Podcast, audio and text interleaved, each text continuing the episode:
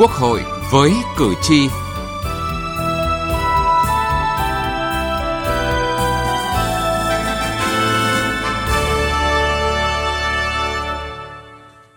và các bạn, dự án Luật Phòng chống bạo lực gia đình sửa đổi đã được cho ý kiến lần đầu tại kỳ họp thứ 3 vừa qua. Trong tuần này, Ủy ban Thường vụ Quốc hội cho ý kiến về việc giải trình tiếp thu chỉnh lý dự án luật này. Các thành viên Ủy ban Thường vụ Quốc hội cho rằng khi công tác phát hiện, can thiệp, xử lý bạo lực gia đình vẫn còn nhiều hạn chế, thì việc thành lập cơ sở trợ giúp phòng chống bạo lực gia đình là điều cần thiết. Đây cũng là nội dung chương trình Quốc hội với cử tri hôm nay đề cập.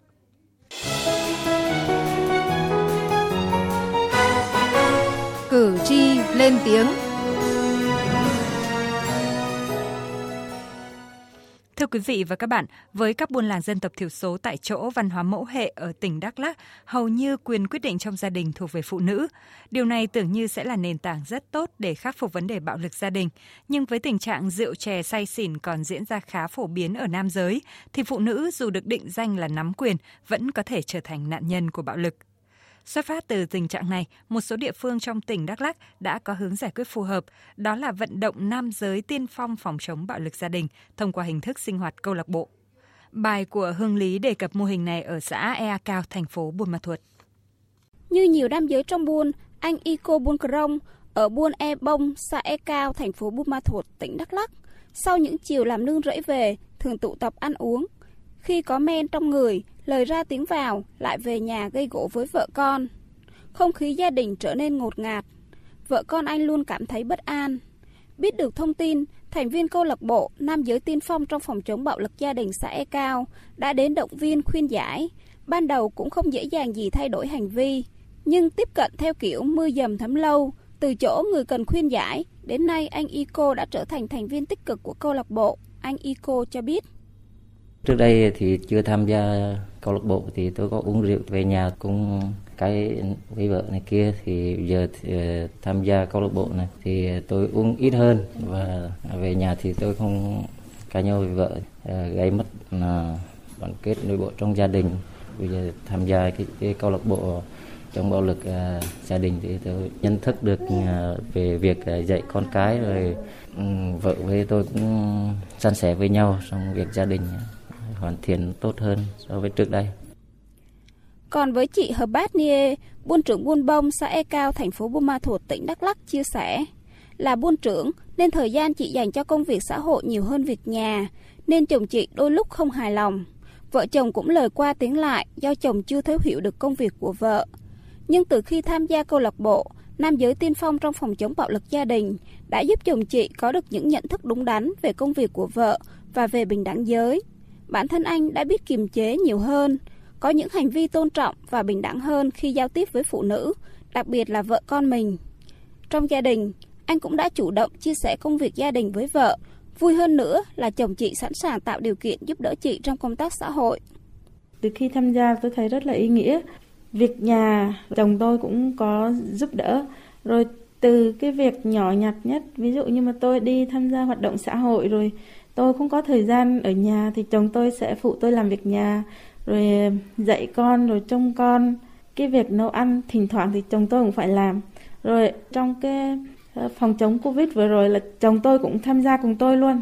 Còn về đến nhà thì hai vợ chồng thời gian rảnh thì chơi đùa cùng, còn những công việc nhà thì san sẻ cho nhau. Ông Phạm Văn Sơn, chủ nhiệm câu lạc bộ nam giới tiên phong trong phòng chống bạo lực gia đình xã Ea Kao, thành phố Buôn Ma Thuột, tỉnh Đắk Lắk cho biết, câu lạc bộ được thành lập ngày 28 tháng 6 năm 2019.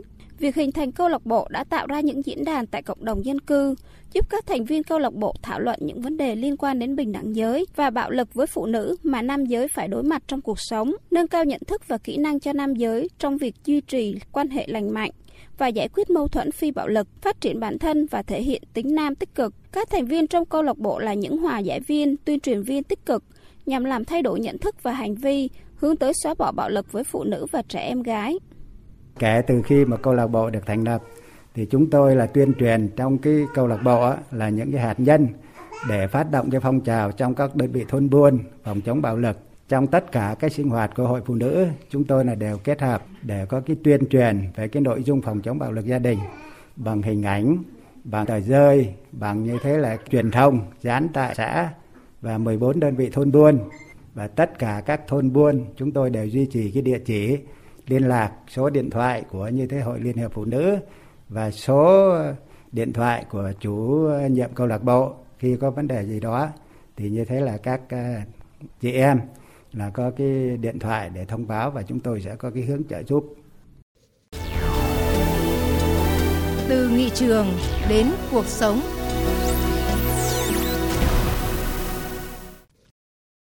Thưa quý vị và các bạn, mô hình câu lạc bộ nam giới tiên phong trong phòng chống bạo lực gia đình ở tỉnh Đắk Lắk mà quý vị vừa nghe, hay là ngôi nhà Ánh Dương hỗ trợ người bị bạo lực trên cơ sở giới ở tỉnh Thanh Hóa, ở tỉnh Quảng Ninh hay thành phố Hồ Chí Minh, hay nhà tạm lánh ở Hà Nội là những địa chỉ tin cậy của những người yếu thế.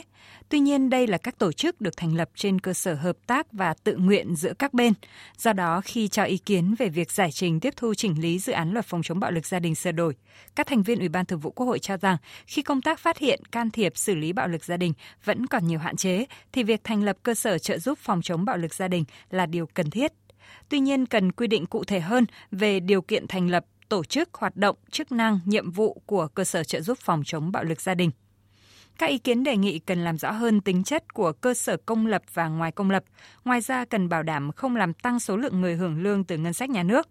Chủ tịch Quốc hội Vương Đình Huệ đồng tình với việc cần thiết phải có cơ sở trợ giúp phòng chống bạo lực gia đình. Tuy nhiên, đề nghị ban soạn thảo nên sửa lại cho chính xác và bao quát hơn. Trong này cũng chỉ ghi là tổ chức cá nhân v.v. này được miễn giảm thuế, phẩy phí, vay vốn ưu đãi theo quy định của pháp luật. Những cái này thì có lẽ nó cần phải sửa lại. Tôi nghĩ là nên sửa lại là được ưu đãi thuế phí.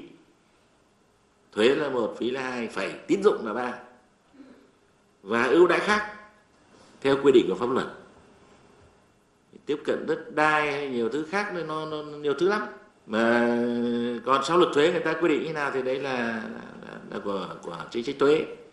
Người ta nói là miễn nó giảm ở đây thì nó không hay. Ưu đãi thì có nhiều cách, đúng không? Thì mình gọi là được ưu đãi thuế, phí.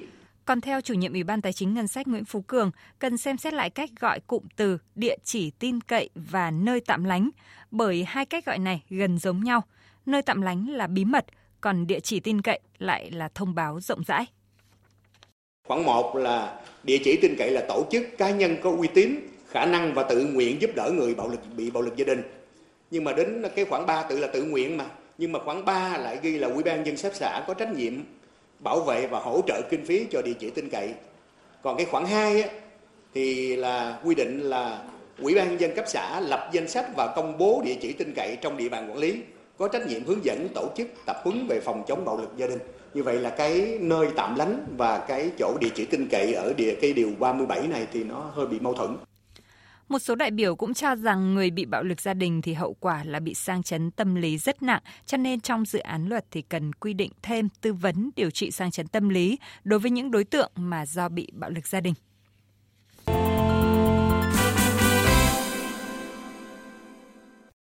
Thưa quý vị và các bạn, bên cạnh việc bảo vệ người bị bạo hành gia đình thì cần có quy định biện pháp mạnh mang tính răn đe đối với người gây ra bạo lực.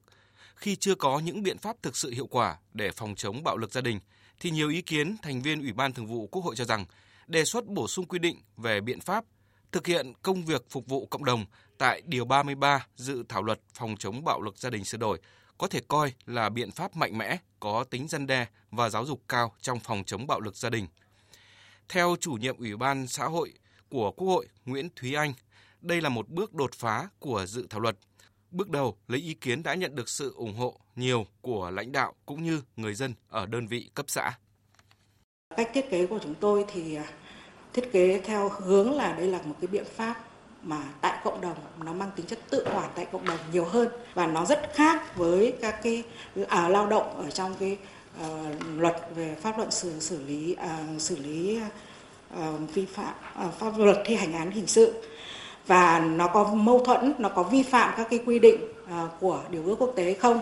Thì trong báo cáo tiếp thu thì chúng tôi cũng đã trình bày là ngay cả những cái biện pháp mạnh hơn ở trong các cái luật khác mà chúng tôi đã viện dẫn thì cũng không bị coi là lao động cưỡng bức. Và biện pháp ở đây thì nó nhẹ hơn rất nhiều và nó mang tính xã hội, mang tính cộng đồng, mà pháp luật là vị nhân sinh.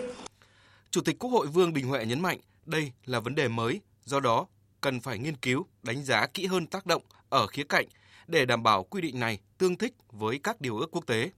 Cần phải có quy định về loại trừ và nhất là đảm bảo tính khả thi.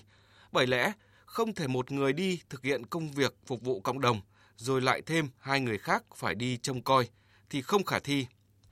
Thực hiện công việc phục vụ cộng đồng là một chế tài có thể áp dụng đối với người có hành vi bạo lực gia đình, có thể hiệu quả hơn so với những biện pháp đã từng thực hiện theo quy định của luật hiện hành.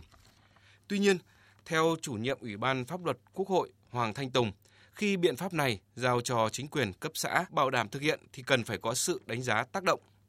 Ở trong báo cáo thì có nói là đi chăm sóc cây xanh, rồi là dọn dẹp vệ sinh, rồi là sửa chữa một số những cái công trình công cộng. Không nói là cưỡng bức lao động, nhưng mà cũng có cái ý nghĩa là buộc cái người có hành vi bạo lực gia đình thực hiện.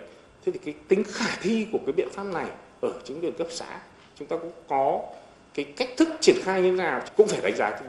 Bên cạnh đó, trưởng ban công tác đại biểu Nguyễn Thị Thanh cho rằng việc quy định thời gian thực hiện công việc phục vụ cộng đồng mỗi lần không quá 24 giờ và không quá 8 giờ mỗi ngày cũng cần làm rõ. Cái người có hành vi đó thì áp dụng bao nhiêu lần cái việc phục vụ cộng đồng mà mỗi lần là không quá 24 giờ và không quá 8 giờ đối với cái hình thức này. Thì có quy định số lần hay không? Và nếu không thì lý do tại sao, có hạn chế là bao nhiêu lần không? Nếu với hành vi ấy thì bao nhiêu lần là thực hiện cái nhiệm vụ phục vụ cộng đồng này. Thế còn là vượt quá cái đó thì nó lại chuyển sang hành vi khác, ví dụ như vậy. Phó Chủ tịch Thường trực Quốc hội Trần Thanh Mẫn đề nghị biện pháp này cần tổ chức lấy ý kiến thêm đại biểu Quốc hội chuyên trách. Đồng thời, Ủy ban xã hội phối hợp với các cơ quan liên quan, nghiên cứu, rà soát thêm, đánh giá tác động, tính tương thích với các điều luật khác, không vi phạm các điều ước quốc tế và đảm bảo tính khả thi. Đến đây chúng tôi xin kết thúc chương trình Quốc hội với cử tri hôm nay. Chương trình do biên tập viên Thu Huyền biên soạn. Cảm ơn quý vị và các bạn đã quan tâm theo dõi.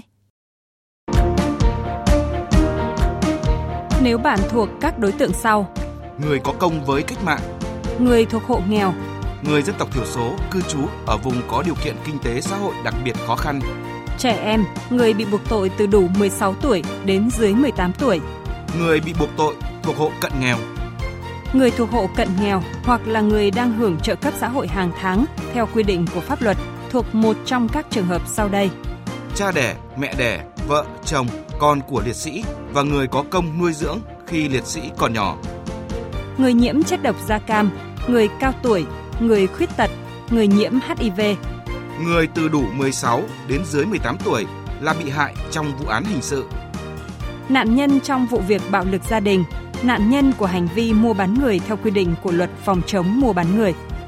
Bạn không phải trả tiền, lợi ích vật chất hoặc lợi ích khác để được giúp đỡ pháp luật thông qua hình thức hướng dẫn, đưa ra ý kiến, giúp soạn thảo văn bản liên quan đến tranh chấp, khiếu nại, vướng mắc pháp luật, hướng dẫn giúp các bên hòa giải, thương lượng, thống nhất hướng giải quyết vụ việc, bào chữa, bảo vệ quyền và lợi ích hợp pháp trước các cơ quan tiến hành tố tụng, công an, viện kiểm sát, tòa án, đại diện người tố tụng trước các cơ quan nhà nước có thẩm quyền khác.